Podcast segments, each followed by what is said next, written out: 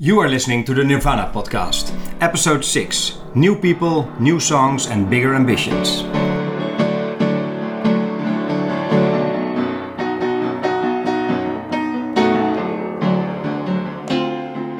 Hello, everybody, and welcome to yet another episode of the Nirvana podcast. My name is Sietse, And I'm Juditja.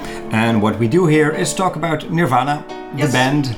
We discuss the history of the band and the music of the band and uh, try to um, bring it all together and listen to some audio, uh, share our feelings uh, about it, and uh, yeah, walk you through the facts uh, of the band actually. And the myths. And the myth uh, uh, as well, and try to distinct uh, the both Yes.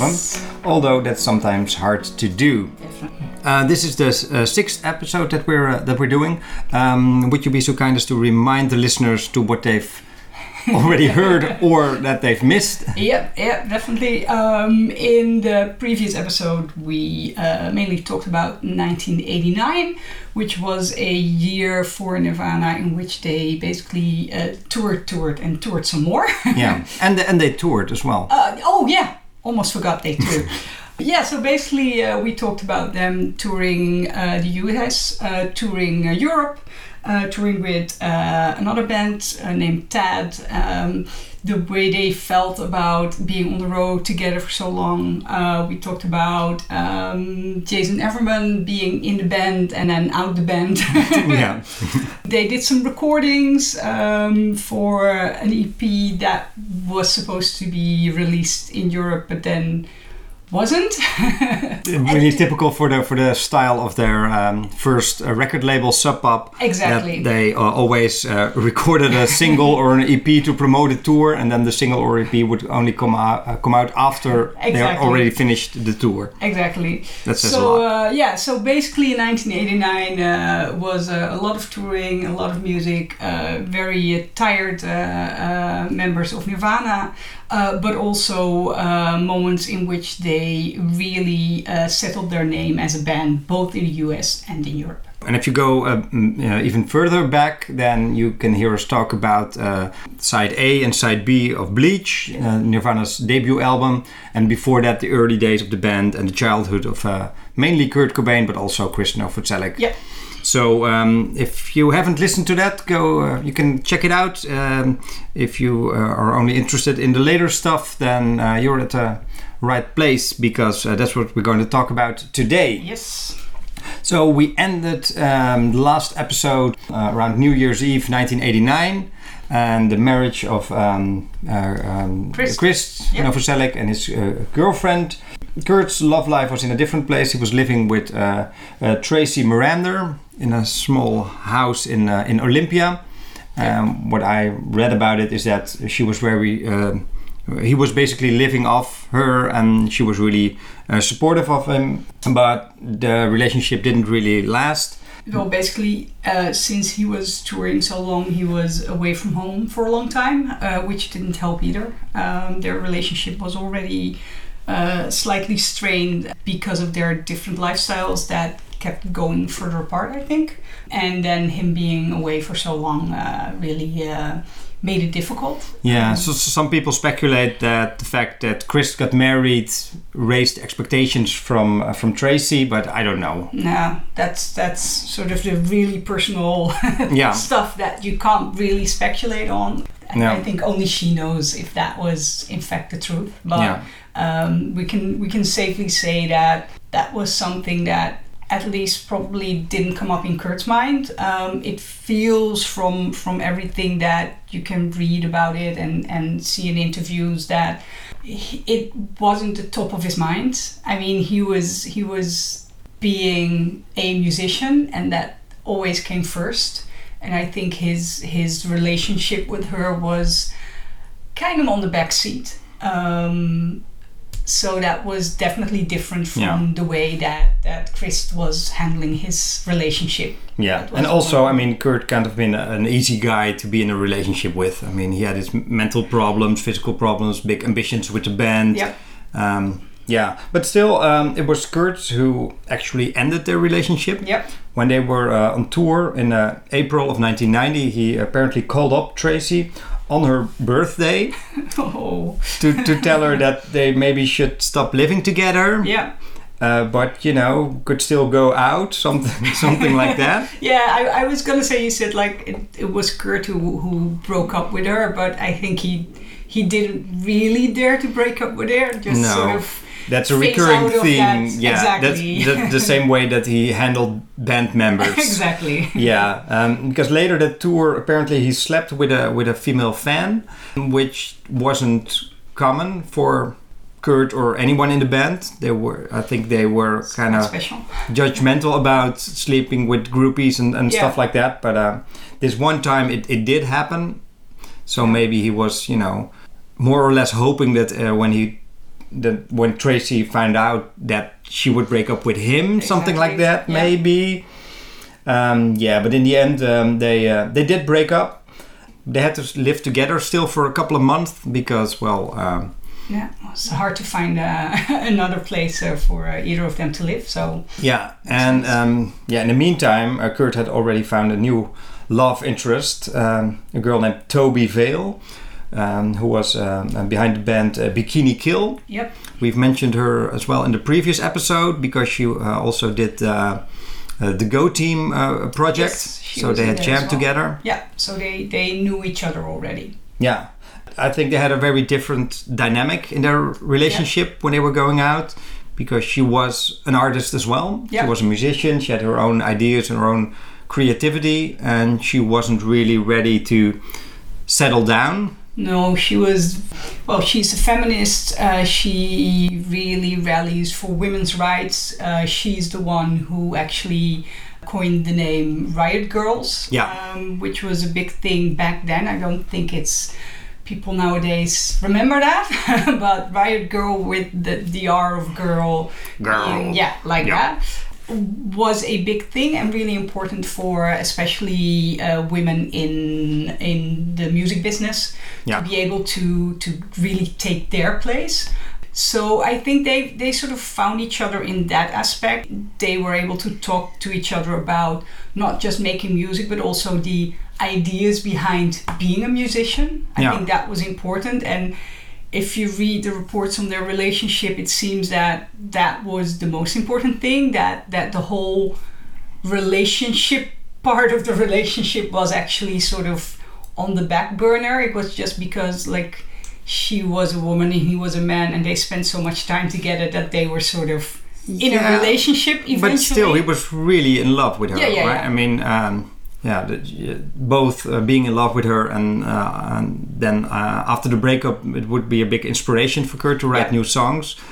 I've read that uh, the line uh, "Love you so much it makes me sick" from uh, Aneurysm, Mm-hmm. the song he wrote around this time, I suppose. It came from uh, one time they had a date and he was so nervous that he actually had to throw up. Yep.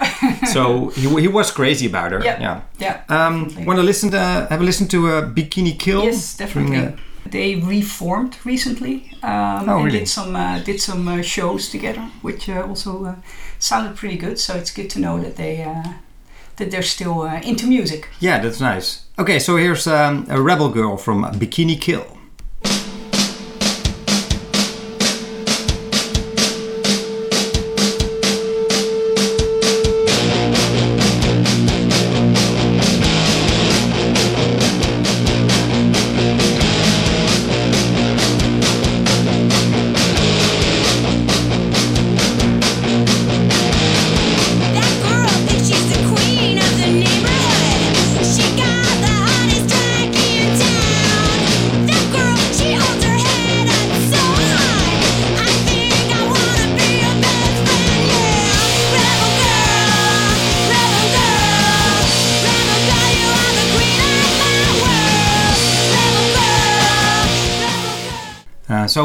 Were, you into the rebel girl movement or the riot grrrl movement? Yes, sort of not as much as other women were, but the fact that there was this whole group of females being in more heavier music and and that also contains women like uh, the girls who were in Sonic Youth and the Pixies and bands like that that were actually mixed.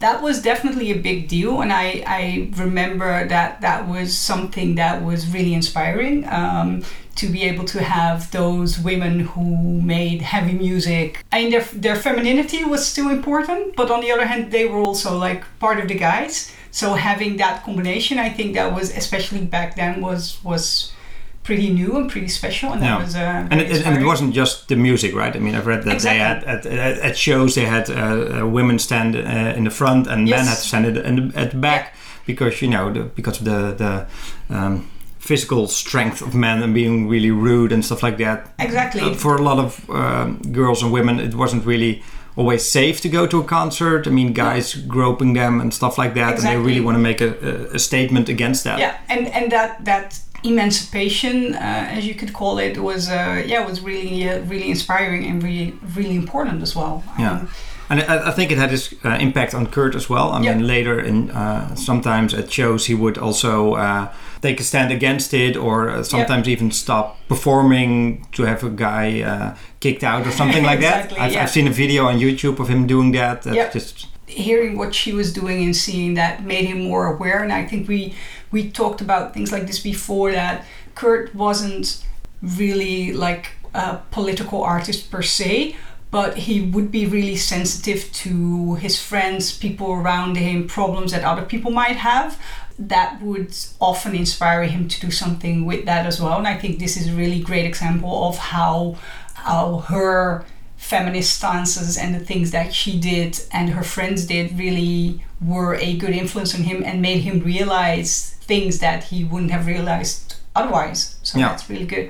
yeah, cool. And also they could make uh, music together. Yeah. Um, Tobi said they didn't really, you know, write songs together, but they did play. Um, uh, their own songs uh, for each other, Yeah. And at one time, uh, Kurt said to her uh, that uh, the first thing you have to do is decide a singing style, and for her, that's like an, a really nice, new, fresh take on writing songs because Yep. she, she never th- th- thought of doing that. And I guess that the other way around, um, he probably picked up some stuff from her as well. Yep.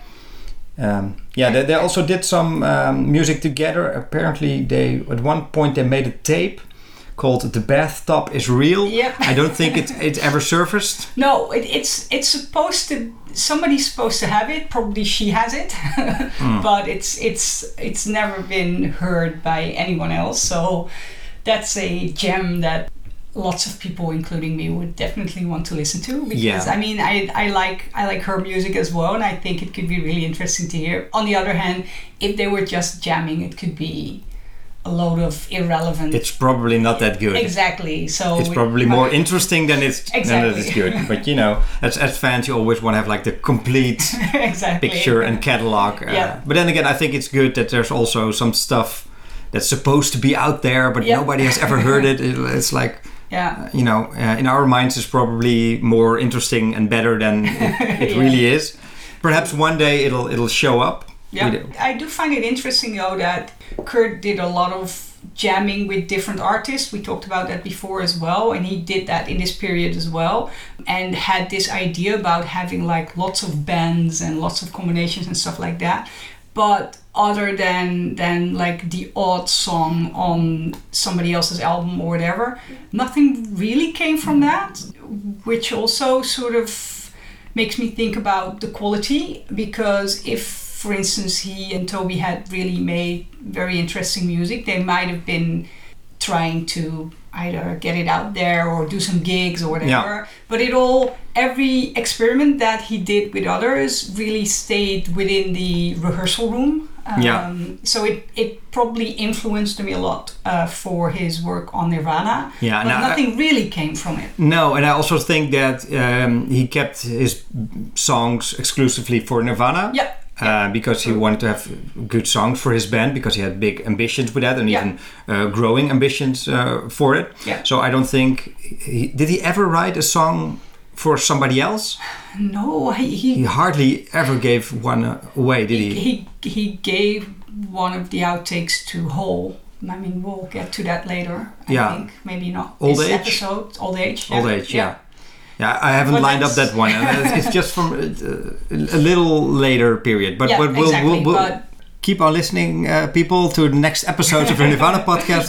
We will play the demo version of that song, Yeah. and we'll play Hole's version of that song and compare the two. But uh, not not this time. oh, we have enough to to talk about this time. Anyway. We have a lot to talk about. Um, also, a lot of new songs because Yep. I think this uh, period was Kurt's creative peak. Yes, he wrote a lot of songs and a lot of good songs.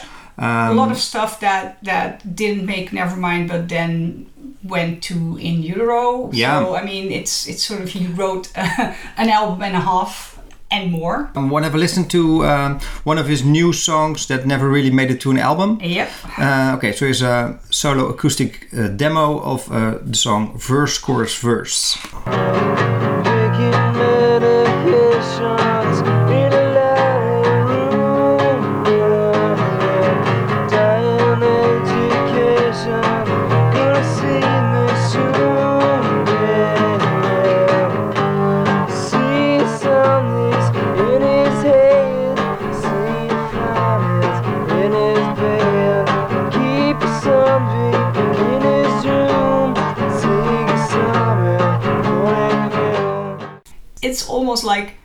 Mashup of a lot of other different Yeah. Nirvana songs. This is sort of the.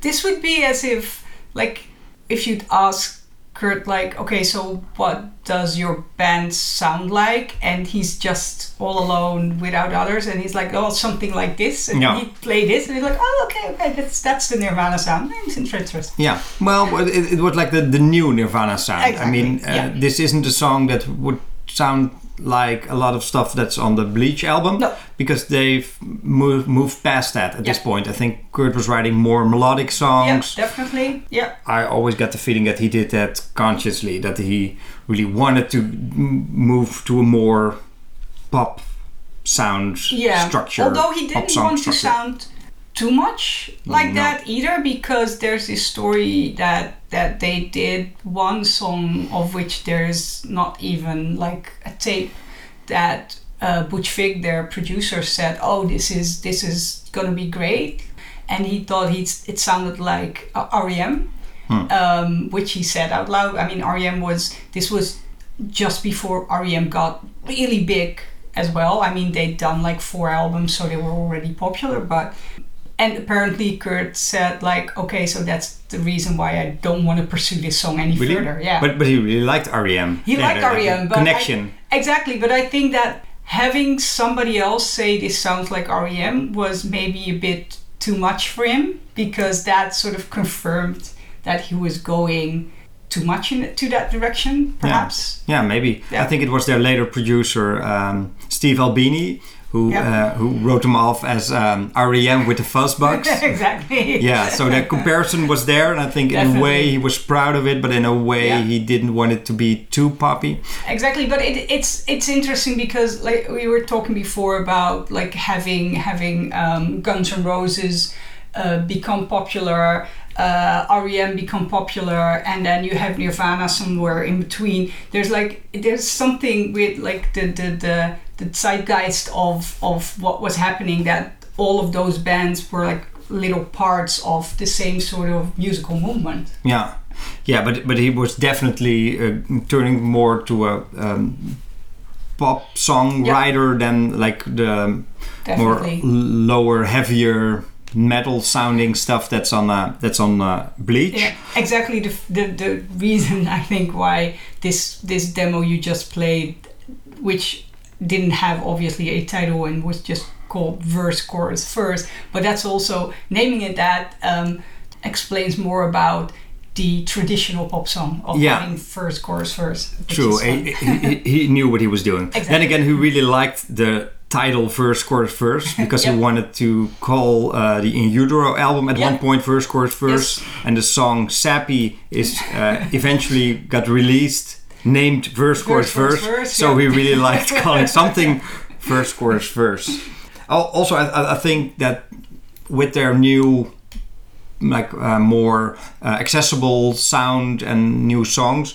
Uh, that was a big reason why they uh, um, decided to fire their drummer, Yep. Chad Channing.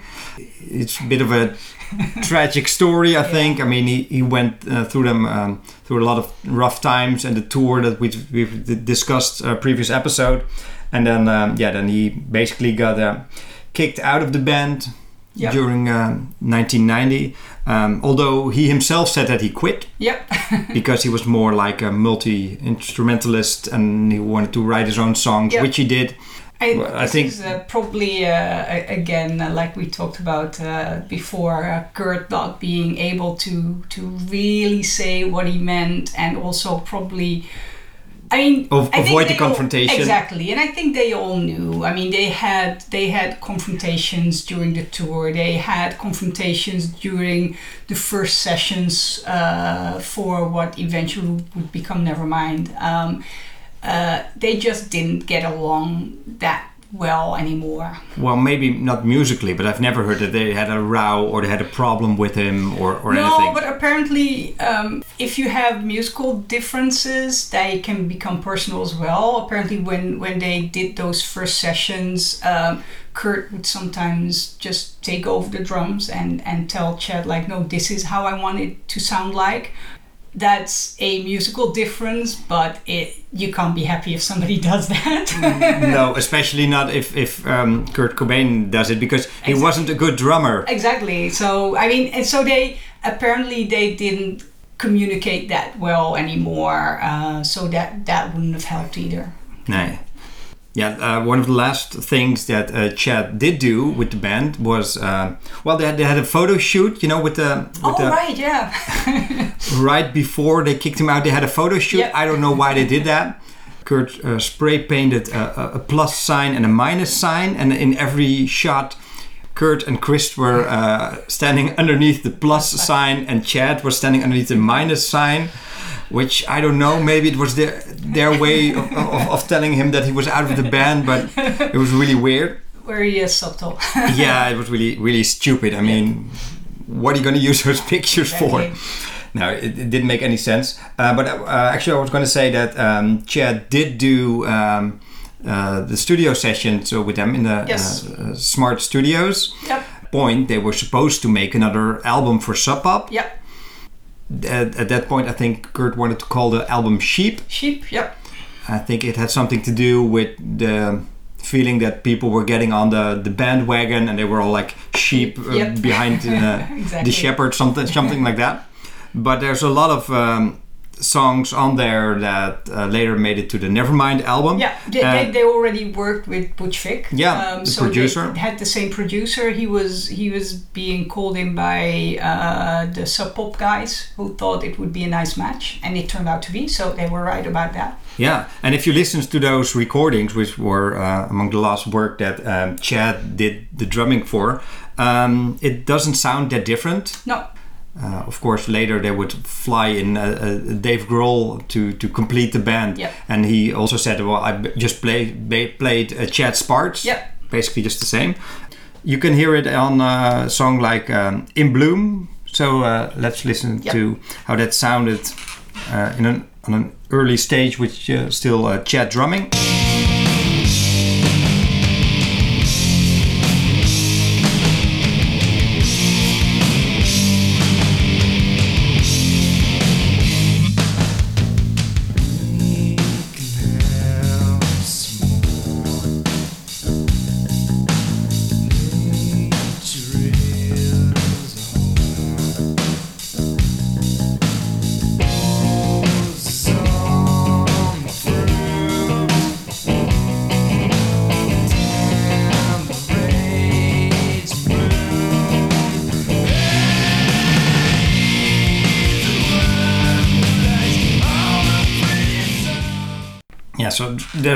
Difference. no, no. You can hear subtle differences just in the way it's played. Like the sound is slightly different, but it is the same drum track. I mean, Yeah, and I think that the fact that it sounds a little different has probably more to do the, uh, the way it's been uh, produced and recorded Exactly. and mixed than Yeah, the that- way it was played. Yep.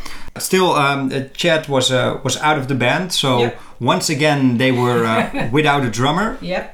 Their old drummer Dale Crover um, came back to help him out. Yep. Drummer of the Melvins, who had uh, worked with uh, with those uh, guys before, but uh, he wasn't there to stay. It was just you know to uh, to fill in the gap. And then they got uh, Dan Peters from uh, Mudhoney. Yep. Dan Peters uh, basically did everything once. exactly. I believe he did one show with them. Yep. He did one um, interview with them, Oh, I didn't know that. and he did he did one photo shoot with him. Yeah. Uh, so again, there was a photo shoot which was completely useless almost immediately after that because then he got replaced. Yep. But he also did one uh, recording session Yeah. uh, with them for their um, next uh, Sub Pop single Yep. on a song called uh, Cold Sliver. So I think that's the only recorded song uh, with Dan Peters on uh, on drums. Yeah. That's again that's more a pop sounding song. Yeah, definitely. I think it was pointing into the their their, their new direction.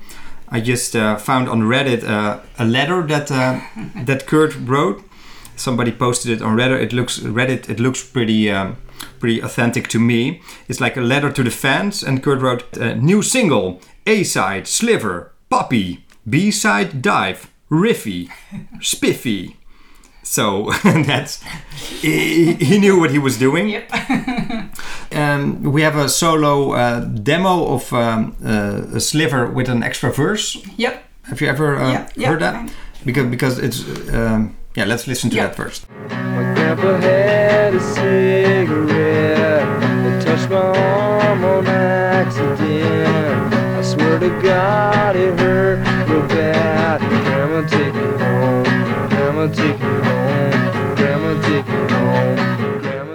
So that's how uh, how Kurt uh, wrote it. Um, that uh, the verse with uh, with the cigarette uh, got uh, scrapped. cut, yeah, Cut. yeah. yeah, that's the word I was looking for.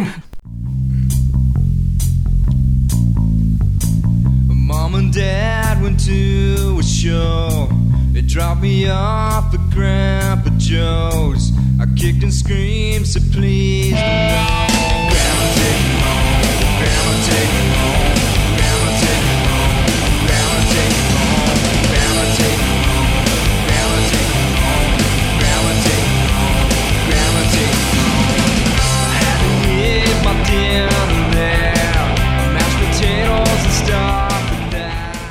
This is the final version that got released with the Dan Peters on drums. It's not as as heavy as some of the other drummers, but other than that, it it sounds perfectly Yeah, fitting. yeah, and I think they were more or less happy to have Dan Peters on there, but Yeah. then they got a chance to have like their perfect drummer, at least in their um, In their minds. opinion. Yeah. Yeah, because um, there was a guy called Dave Grohl Yes. from uh, Virginia. There he is, finally. There, there he is. Finally, he got name dropped a few times already on this uh, on this uh, podcast. Um, he was in bands from a very early age, I yeah, think. and and and he started out actually being a guitarist. Yeah. Um, and and got into drumming later, or at least he was interested in drumming from a young age, but never really got to play the drums, which makes sense. It's not the first thing you pick up. Um, Yeah. But apparently he was in in couple of bands during high school, um, and then apparently one of those bands broke up or whatever, Yeah. and that gave him the chance to Bane, B- Bane Dramage, I believe. yeah, was called like Dain, that. Dain Yeah, I think that one. Dain Bramage. Um, uh, another one was called Mission Impossible. Yep. And they actually played the Mission Impossible uh, uh, tune. So um, I, I- found that recording, or at Ah, least nice. uh, a recording that's labeled uh, like that. So I, I just have to, to trust uh, that it's the authentic uh, thing.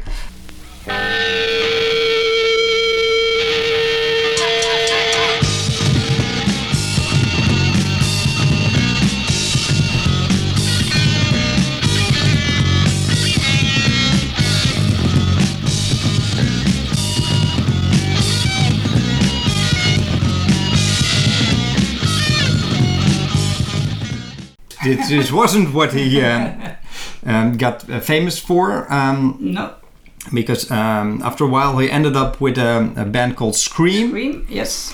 um, and there he was the drummer. Yeah. At least uh, on most uh, occasions. Yeah. I think Kurt and Chris one night went to see Scream, and afterwards they said, "Wow, if we could ever get a drummer like that, that, that yeah. would be great." Yeah, because they had again a connection through the Melvins. Yeah, Um, so apparently the guys from Scream were friends with the Melvins. Um, so that's how Kurt and Chris ended up at that gig and and listened to that band. So yeah. And then uh, when that band fell apart. Uh, Dave Grohl called Buzz Osborne and said, "Hey, uh, I don't have a band anymore. Uh, could you give me some advice?" And then Buzz said, "Well, there's these guys called Nirvana. I believe they are looking for a drummer." yes, and that's how the connection got made. And again, they didn't handle it very well.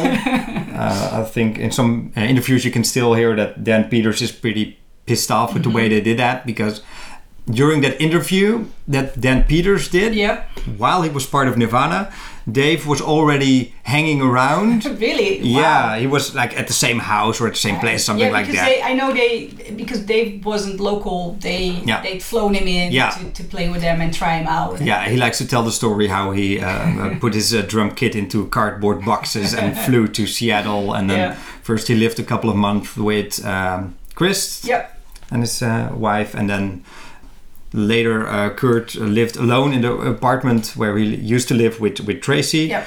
And then he moved in with Kurt, had to Kurt, sleep uh, on, on the couch in a in um, a place that's so gross that we can probably can't even imagine it with all the pets Yeah. and all the exactly all of the trash and the and- trash and and I mean I, I think it's good to to remind our listeners that even though Nirvana had done the touring, they'd done Bleach, they were still a poor band because Pop was was on the verge of breaking Mm. Yeah. down. Um, there wasn't a lot of money to earn with touring Europe and whatever, so they were still not not rich and famous. no so no they had to that- that's true yeah like that. because the label didn't have any money and and the band members certainly didn't have No. any money especially not Kurt because he didn't work No. besides No, Chris um, did, but he yeah. didn't.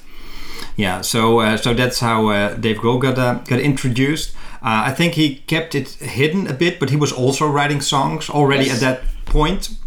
But he probably knew that Nirvana was Kurt's band, and Yeah. he wrote all the songs and he made the artistic choices. Yeah, and like you said, um, when he when he became a band member, he at first uh, was really uh, servile, as in he would do the drum parts that previous drummers had done, and he wasn't too much into oh let's I I have some new ideas Yeah. or whatever. So that He I think he- that was really smart of him. I think he was uh, being smart as well. Yeah, yeah. But he he already uh, wrote some uh, some songs uh, at that point. Yep. Um, here's a song called "A Friend of a Friend" that uh, apparently he, he demoed. He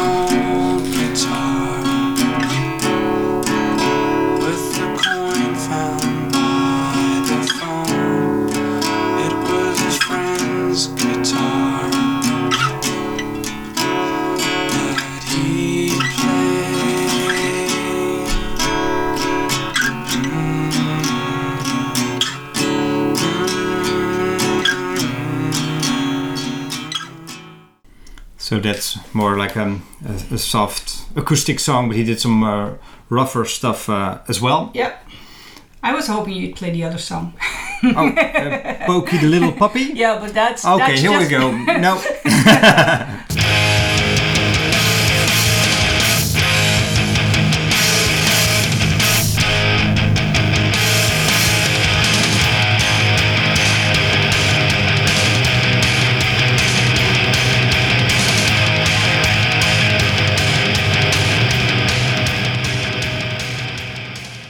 It's an instrumental track. Uh, Yeah. I think this was recorded later. Yeah, yeah. Yeah, but you can hear that he was into metal as well. I think Exactly. he knew that he had to kind of hide that. Yeah, yeah, but you can hear it here uh, quite well, and um, that used to be one of my favorite children's books when I was little. Pokey the Little Puppy. so oh, that's why you wanted to hear it.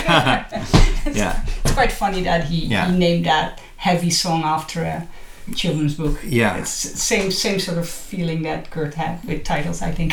yeah, Uh, but but you can what I- what I find interesting. You said like he he probably had to hide his like his his metal interest slightly, uh, but you can also hear by just listening to these two tracks that on the one hand, he fit Nirvana very well, and on the other hand, you can also already hear his interest for what would happen after Nirvana. So Yeah. it's quite Yeah. it's a quite quite clear idea about his music, which is interesting. I think. Yeah. Or maybe he wasn't thinking about his career after Nirvana, but you know, have a, like a side project. Exactly. Because uh, Yeah. during Nirvana, I mean, it's, we're skipping a few years uh, ahead here, but he already released a cassette Yep. called called Late, Late, on yeah. which he wrote the songs and he's, he's, he's Yeah. was singing, and uh, so he was more than a drummer. But I think he knew not to not to push No, that.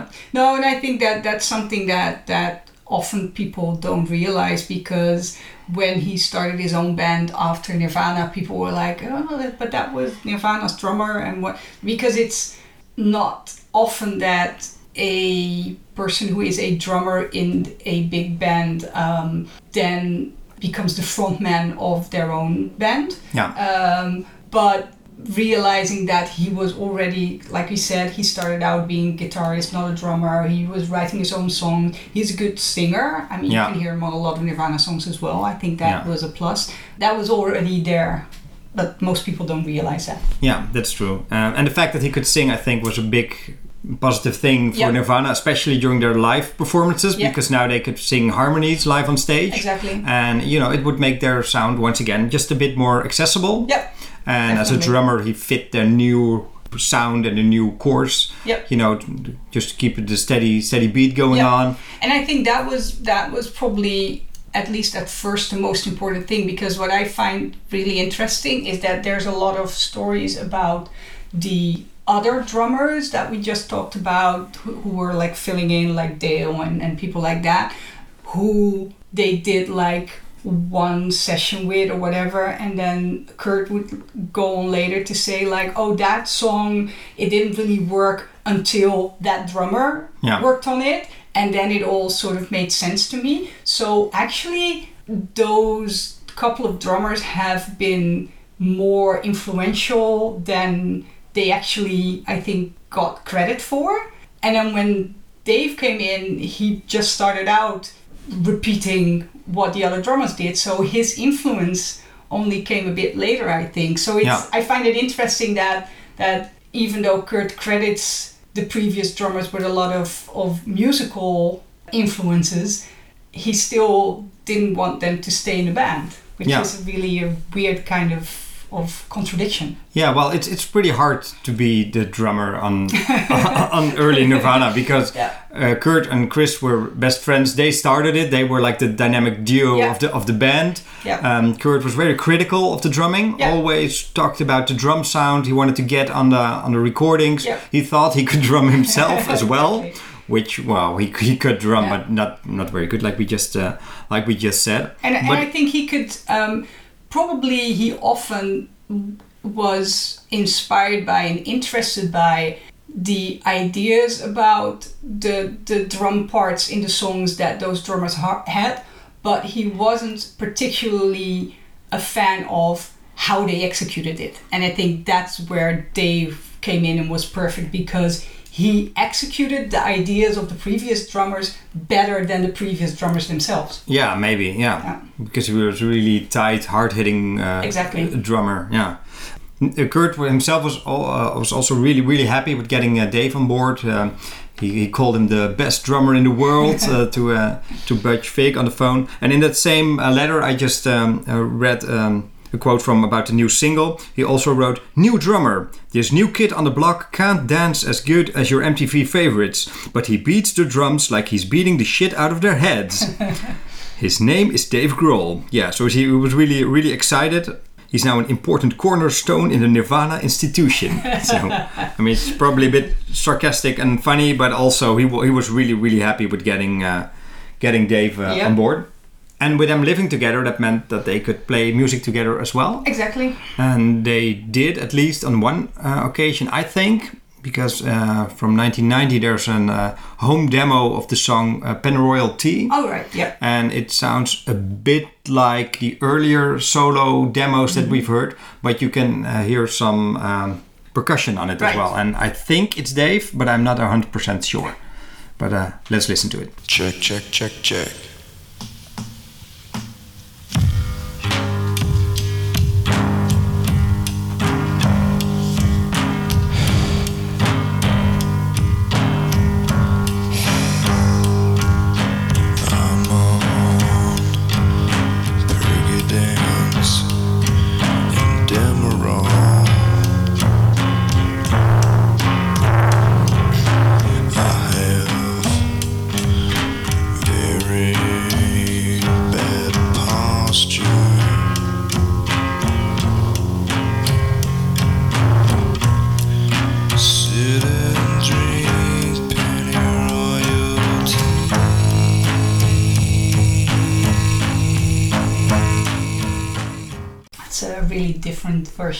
yeah.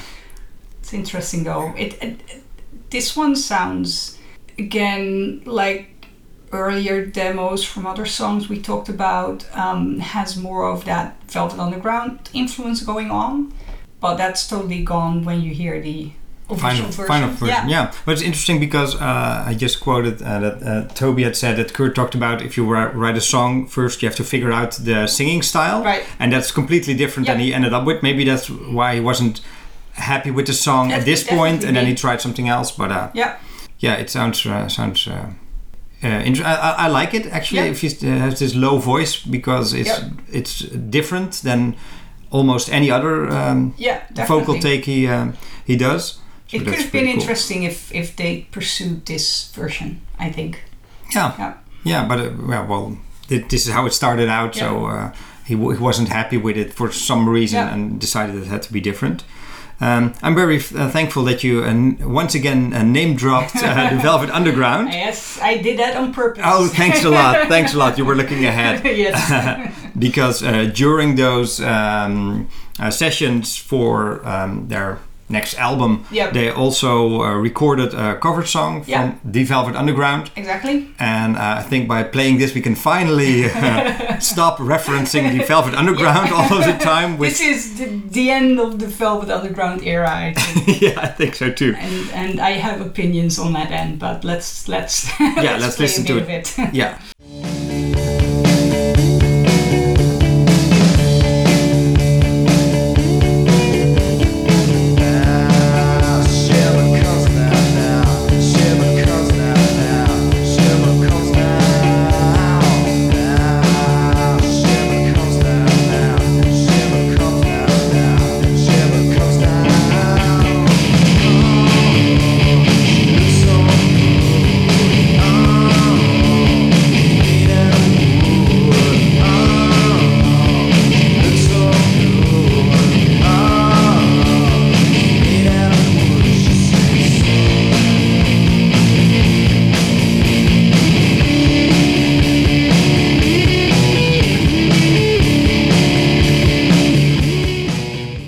The way uh, you just said you had an opinion about this one um, gives me the feeling that you don't really like it, or I do sort of. Um, what I don't get is for a band who were definitely inspired by the Velvet Underground. and Kurt also said that. I mean, everybody who who was in punk rock and and guitar music that time had been influenced by them one way or another.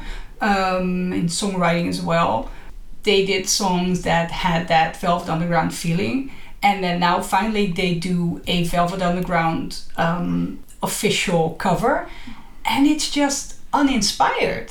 Apparently, they hadn't really rehearsed it anyway, and they just did it during the other sessions. yeah, because they were working on their Exactly. next album and they were asked to contribute uh, Yeah. a, a song to a Velvet Underground tribute album, Yes, stuff yes. like that. So they just decided it's it's a quick, spontaneous take. Yeah, yeah, and um, and I think you can hear that. I think they were preoccupied with doing their own work, um, and then had to just do a Velvet Underground song. We're like, okay, yeah, we know this one.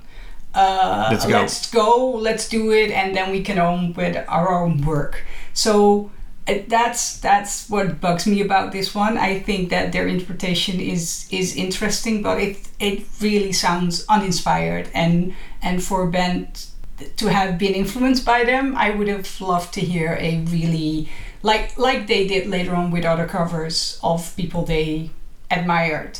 They made interesting covers, and this is just you can hear it's like a throwaway version, and uh, that, Yeah. that's yeah. Yeah, I can can imagine. Yeah.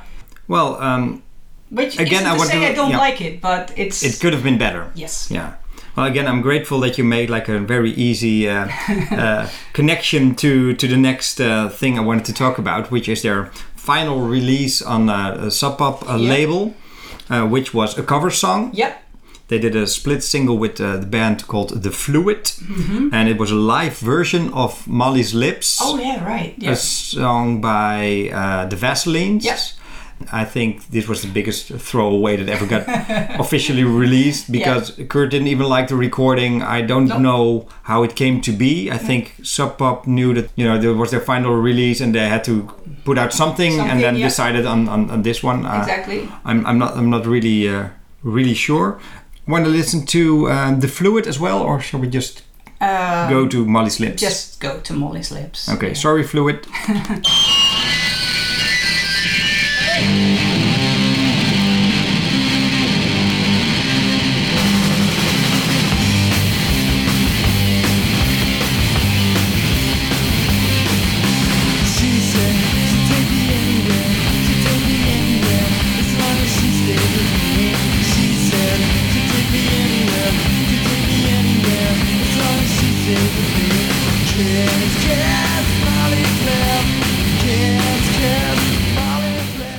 It's a live version of Molly's Lips.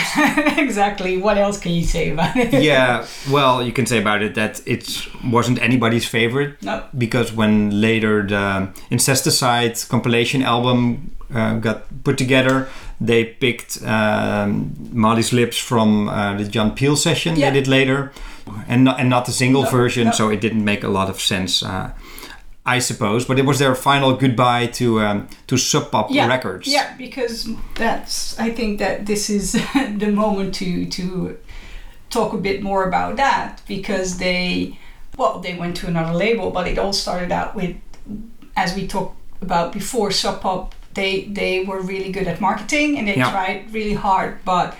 Um, the financial part of of being a record label is just yeah, they were permanently on the on the uh, urge of, of, of bankruptcy. Exactly, exactly, and and that was also why they had to resort to stuff like this, like oh, we need to to release something because that will make money, but we don't really have any money to record something, and it was all like.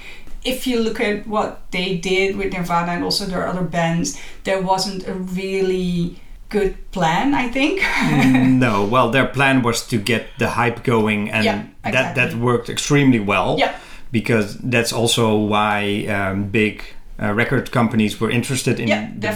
bands that were on Sub Pop. Yeah, but they were so much into the hype that they forgot to make it sustainable. Yeah, that's absolutely true. Um, well, it, it it did work out in the end, but Yeah. that was a yeah, there was a bit of luck involved with that.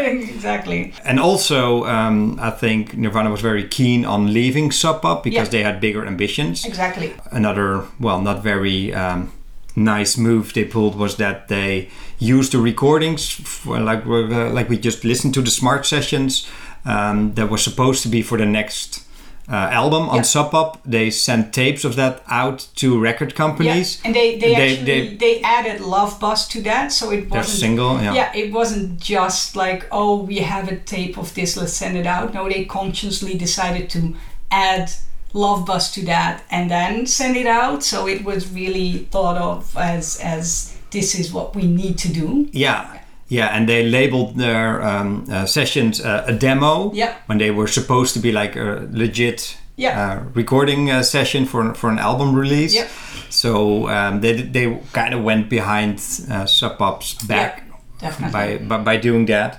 Yeah, I was just uh, uh, flicking through the uh, book that uh, Danny Goldberg uh, wrote Oh yeah, right. who yeah. um, would uh, become their uh, manager um, pretty pretty soon after this. Um, he writes, "The first words Kurt ever said to me were an empathetic "absolutely not." When I asked the band if they wanted to stay on Sub Pop, so they just wanted to get out and Yeah. they wanted to have more budget. I think uh, yeah, definitely. wanted to have a, a, a better distribution. Yeah. And and and to be honest, I mean they always wanted that. It was just that that before they signed with Sub Pop, there wasn't that much room for them to wiggle because they weren't known yet. So they tried the bigger uh, record labels, uh, but nobody was interested. No, not, not even the independent, smaller Exactly. record labels were interested. exactly. So Yeah. uh, so uh, they they they have uh, a lot to to thank Sub Pop for, obviously. Yeah, and well, Sub Pop did get their share. Yeah. But I, th- I think what happened was that uh, Sub Pop really uh, got the hype going. Yeah. Then uh, Bleach was already one of the best selling albums that Sub Pop Yes, had. it was. Then that band that had that had a tape with really accessible songs that you could actually sell to a broader audience. Um, and they already had a like a live reputation Yep. not always a very good live reputation, I think, because sometimes their shows would be like train wrecks, but at least they got a buzz Yep. So, certainly. going on. Yep. Um, and and I think what also helped in this period, and what I think is really important to, to mention is we are talking about um, Kurt and and Tobi and and him getting into her music as well, and and uh, meeting other musicians through her. That's what also happened when they were touring and also on the lookout for a new record label because they became more and more part of the music establishment, meeting other artists, meeting people that that Kurt and Chris uh, were uh, looking up to, um, and also getting that support from them. So becoming part of that music industry both influenced Kurt in his music writing uh, because he he talked to a lot more musicians and it also helped them in eventually getting that uh, new deal because there were other artists who said oh like talk to this guy or talk, talk to our, our record label or talk to our manager or i can introduce you to and that person so that was beneficial for them as well yeah, and I, I think it also helped them uh, sell it to their um to their like community or to the scene that they were from. Uh, I think the, the biggest example of that is uh, Sonic Youth. yep uh, which I just signed um, with a with a major uh, label. We're playing, we're um, recording their uh, debut album on a major label. They Yeah. had signed with uh, with a management company, and they would still have like this underground indie credentials, Yep. and that's what Nirvana was looking for as well. yep So I think that really helped Kurt, you know, maybe justifying it for himself, but also for uh, the people around him. He said, "Well, Sonic Youth uh, did it, and Yeah, they're so- still cool, Exactly. So we can do it as well." it as well, and Yeah. especially because Sonic Youth uh, really supported them in Yeah. doing that as well. Um, and Kurt would always make jokes about, "Oh, we're selling out, we're selling Yeah. out," um, because he knew it, it. He had to sort of joke about it because of that. That yeah, having that people were support. s- thinking that anyway, or at Exactly. least some people were. Yeah, yeah, but this was definitely the way for him to to thanks to Sonic Youth and a couple of other bands who were now going to major labels, it made it less um, less of a sellout for them. Yeah, and, and so. they they really followed um, Sonic Youth lead because uh, Yeah. they signed with the same uh, management company from uh, Danny Goldberg, who I just mentioned, Gold Mountain. Uh, they uh, eventually signed um, uh, with the same record label. yes, they did. Geffen Records. Although, well, apparently they shopped around a bit. There's some crazy stories about them meeting with record label executives. Yep. And and some of those stories are really like they came in and and and apparently I don't know which one was that that that there was nobody there to greet them or something like that. So it turned out to be like a major major disappointment because it Oh. was sort of they were supposed to be like met by all of these nice men in suits and and nobody was there because it was lunchtime or something like that. Oh, So- oh, I don't know that story. I do know that uh, sometimes they uh, went out uh, to have dinner with the record label people, and they just invited a few random friends because they would get a free meal. There was this one meeting where Kurt was outside riding a kid's bike on the parking lot. Oh yeah, I read that one. Yeah, I don't know why you would do that. It, yeah, But yeah, I, I, you can't blame them because, like we said, they were still broke. They were still young. Let's not forget that they were still Yeah. like early twenties. exactly. And then um, to be able to to have like major labels be interested in you and f- coming over and, and and taking you for dinner or flying you out to somewhere and I mean yeah obviously you're gonna you're gonna enjoy yourself while Yeah. doing that yeah.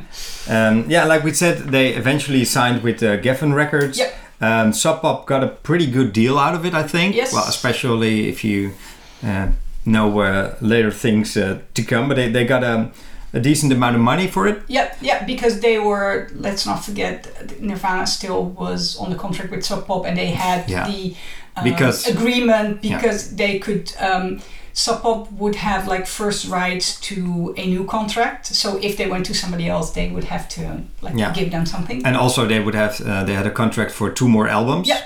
And and let's not forget what we already talked about it last time that they only got the contract because Kurt took a library book about the music business, read that he should have a contract. Exactly. And Chris one night showed up drunk at the house of the um, uh, Yeah. one of the record label guys, and then they got a contract. yeah. So Um, so that actually the fact that they did that was good for Sub Pop as well. Yeah, because they got a bunch of money, which got them out of, I think, their their most um, pressing Yeah. uh, financial Because problems. as we said, they're still going. So Yeah, they would get two percent of the sales of the next album Yeah. of Nirvana, which was a major, massive, super Yeah. success. two percent doesn't sound much, but two percent of Nevermind is a Yeah. lot of money. and also, if you look at your uh, the back of your copy of Nevermind, you can see the Sub Pop logo because that was also a part of the deal. Yep. That their logo would be uh, on there, exactly. and well, it reached a, a lot of people, so Definitely. it And- really and- helped their brand. and they were still mentioned because um, uh, like i mentioned before like i really got to know sub pop through like mtv and and and music uh, magazines and stuff like that because they were always associated with nirvana and a couple of the other bands so back then i probably wouldn't have even known that they went to another label and having sub pop still on there it's just Yeah. like they've become a synonym with with that whole grunge movement so that was good for them Yeah, so Sub Pop uh, did did all right. I uh, Yep. I think. Um, I, th- I think those are the most important stepping stones for the big success that was to follow like a year later. Yep. Uh, Kurt writing some r- really good new songs. Being inspired by his new girlfriend, and Yeah. then which we haven't mentioned yet, but they broke up. oh yeah, right. And when they broke up, he wrote some songs about that as well. So he Yeah. was still inspired by her, which Yeah. is good. So, so, so they had the- new songs, they had a new uh, label, the new management, the new drummer. I think those were the ma- most important things that happened right before they Yeah. they they broke. Also, they had a connection with Sonic Youth, Yep. Which we will talk Really about a bit more uh, uh, next time. But unfortunately, there was another thing that happened during that period that foreshadowed later uh, things to come, but uh, in a more um, dark way. Uh, Kurt started using heroin, at least Yep. to most reports. Um, yeah, you read about it. I think it was in a period that after he broke up with um, with Tobi, and he was living alone in the house, and probably felt like shit. Yep. And, Also- and, and wanted to try new things apparently Yeah, yeah. out of curiosity. Uh, see what. I mean, I think they were all drinking a lot and Yeah. smoking a lot of weed and Yeah. doing dropping acid and stuff like that. But heroin was like next boundary to cross. yeah, I- I, I think. And I think he said before that he he would never do that. But well, if if you're interested in that kind of stuff and you have it e- easy access to it, um, you can see that happening. Unfortunately, Yeah. although I think at, at that time when he tried it out a couple of times, he didn't mention it to many people because he knew how people would react and people Yeah. would be worried about him, Yeah, which they were. yeah, when they found and rightfully so. Yeah. yeah, yeah. Uh, well, he, he did a couple of things that people never expected from him. I mean, um, he also was really against guns. Yep. But um, I've read that uh, during this uh, time, he, uh, he did go um, to the woods with his friend uh, Dylan Carlson. Right. who uh, kind of liked guns and they would shoot at like target practice and stuff like that. Nothing bad going on, but you No, know, but first he was really anti-guns, and then he did go out to the woods to, to shoot them. Uh, first, uh, yeah, like uh, like you just said, he would never do heroin, but then he did. Yeah. Although we can be sure that he started doing it this period because later he said that he had done it before in Yeah. The 1980s. Exactly. I don't think that story has ever been confirmed. No, no, he's the only one who said that, so you don't know, and I don't think Probably not true. probably not. And even if it is, it's it's less relevant because he he at least he didn't form a addiction back then, Yeah. and he wasn't doing that just yet at this moment, but apparently he was using it more and more, and it was. Um, um, slightly more accessible in in like the the groups he would hang out with as well um, we have the the uh, unfortunate death of the singer of Mother Love Bone Yeah. during that same period. Uh, Andrew Wood. Andrew Wood, who uh, who was the singer of uh, another Seattle-based band, um, and uh, they just well, they hadn't hadn't even released their first album yet. I think that was only released after he died. Yeah, but I, I, from what I've read about it, they were seen as like one of the biggest promises from Yeah, the from that yeah. scene. definitely and and he died of a heroin overdose um, which was obviously a shock but also says something about the accessibility of heroin um, Yeah. in that scene at that moment probably Yeah, uh, uh, yeah.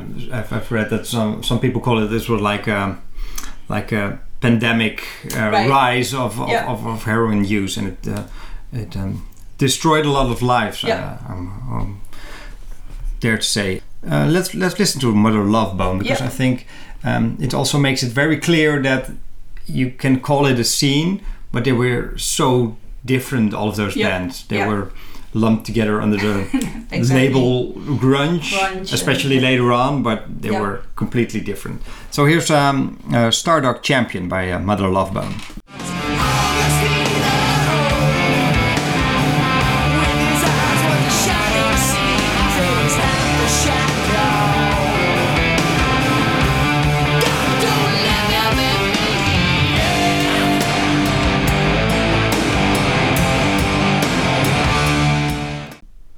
I really like their work. Um, it's a shame that they had to cut it short, and also his his singing voice I think is is really interesting. However, the some of the musicians from Mother Love Bone did continue to make music, um, and um, as you can hear, there is a connection with Pearl Jam in there. Yeah. a band that also formed in this period. Um, people usually think that like Pearl Jam and Nirvana are always like the two bands, like the, the Blur and Oasis, or the Beatles and the Stones, uh, which which is actually very much untrue because Pearl Jam only formed around this period. Pearl Jam was a combination of people who'd been in other bands, Like including Mother Love Bone, Yeah, and Green River. Green River. yeah.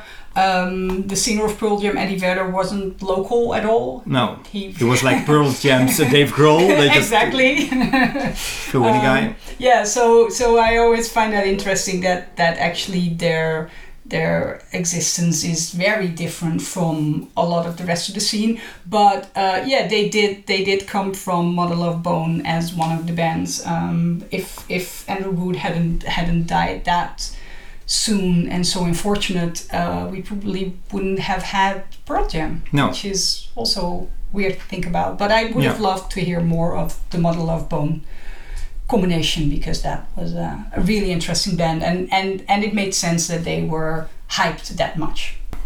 Yeah, I suppose. Um, yeah, some people said that um, the, the the grunge Seattle scene didn't lose its innocence when Kurt Cobain committed suicide, but when Andrew Exactly. would overdose Yeah. and died. Yeah. So um, yeah, that's it's a sad thing to know that uh, you know there were so much opportunities. Yep. Both with Mother Love Bone and uh, I mean um, Kurt um, did get his big break Yep. and his fame and, and everything um, that comes by it, but also there's you know with him starting to use heroin with his health problems Yep. because um, he uh, got his um, uh, stomach um, sickness diagnosed around this time Yeah, as well. yeah, as well. Um, so there's also a, a seed of the, the sad ending of the whole adventure Yeah, yeah, planted definitely. in this period. Yeah, and I think we we shouldn't forget that this whole the whole Seattle scene, as it's called, even though they're not all from Seattle, No. but it's different than than like coming from California or whatever. It's it's a different area of of the country. There's people with different backgrounds. There's uh, the scene is totally different. So you can imagine that that this combination of of being like a population of people who just have to work hard for the living, um, combined with music like this, combined with artistic ideas that might not always um, have their their uh, um, their follow through the way you want it. That that could could inspire both sad things and happy things as well. And I think that is that is one of the things that you can see in this whole scene that's going on with many bands during that Yeah. time. Yeah, true. So I think those were the most important things we needed to talk about. Yes. Um, oh, there's one correction we need to make. And last time we said that in uh, 1989 they uh, met Iggy Pop after a Yeah. show. It's 1990, right? Yeah, it, Yeah. it was 1990. Yeah. And um, but the story that we told uh, last time was correct in a way that they were really embarrassed Yeah. and they because they felt they played a shitty show. I think at one point maybe even Kurt was wearing an Iggy Pop Pop T-shirt, so it was yeah. very embarrassing for him. and uh, to punish himself, um, Chris shaved his head, which was really uh, un- unfortunate because they were making a video for Sub Pop for In Bloom Right? that yeah. like we just heard they had already recorded and that's why in some shot he has long hair and in some shots he's bald so there was um, a bit uh, a clumsy move and also a mistake that we needed to uh, to correct Yep. uh, anything you want to um, add to this uh, episode Uh, no, no, I don't think so. I think um, like next episode we'll talk about Nevermind, right? Yeah. Yeah, because I think that's that's then the thing that we need to end on, um, because obviously now with uh, Dave being there, um, they went into the studio again. Yeah. Um, and there they recorded uh, what would become Nevermind. Yeah. Um, with the same producer but in a different studio. And um, they were really interesting recording sessions um, that would yeah. the- oh there's the- so much interesting stuff. Exactly.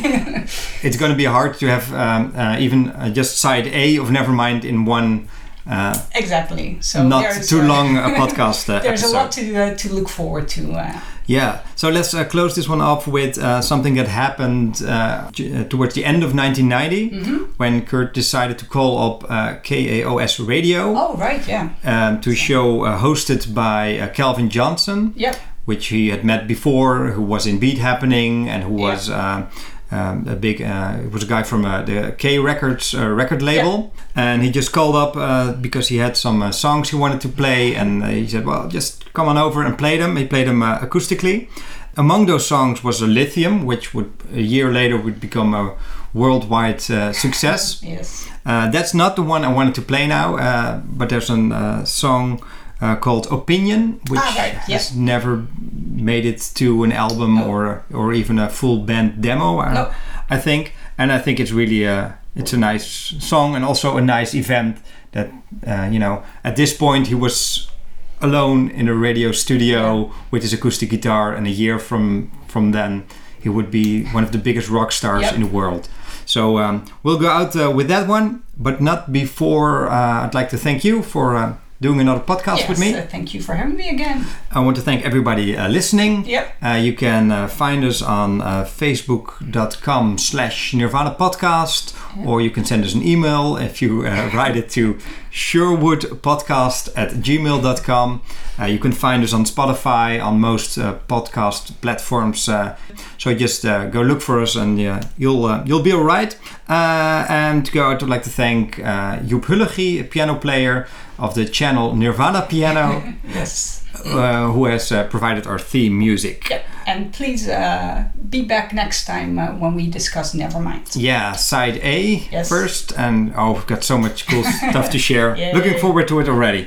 So, thank you for listening, and until next time. Hey kids, got a special treat for you today.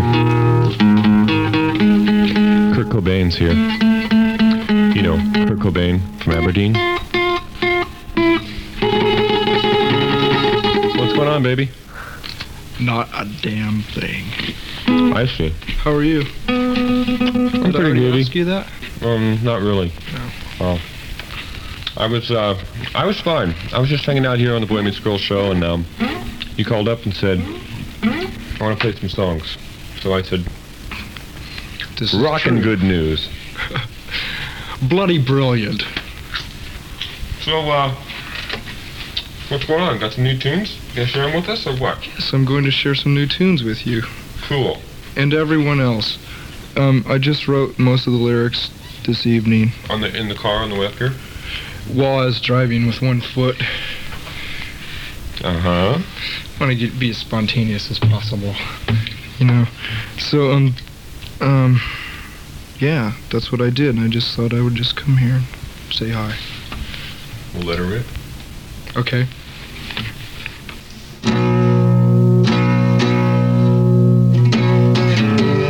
Oh, this song's called Opinion.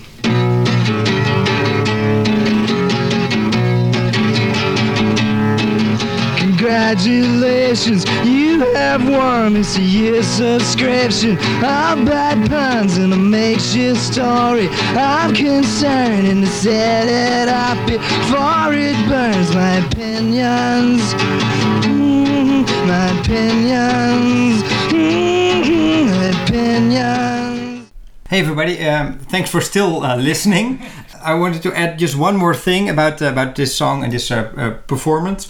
Um, I'm gonna uh, play the end of it, and after that he says, uh, "Don't you think it sounds just like Taxman?"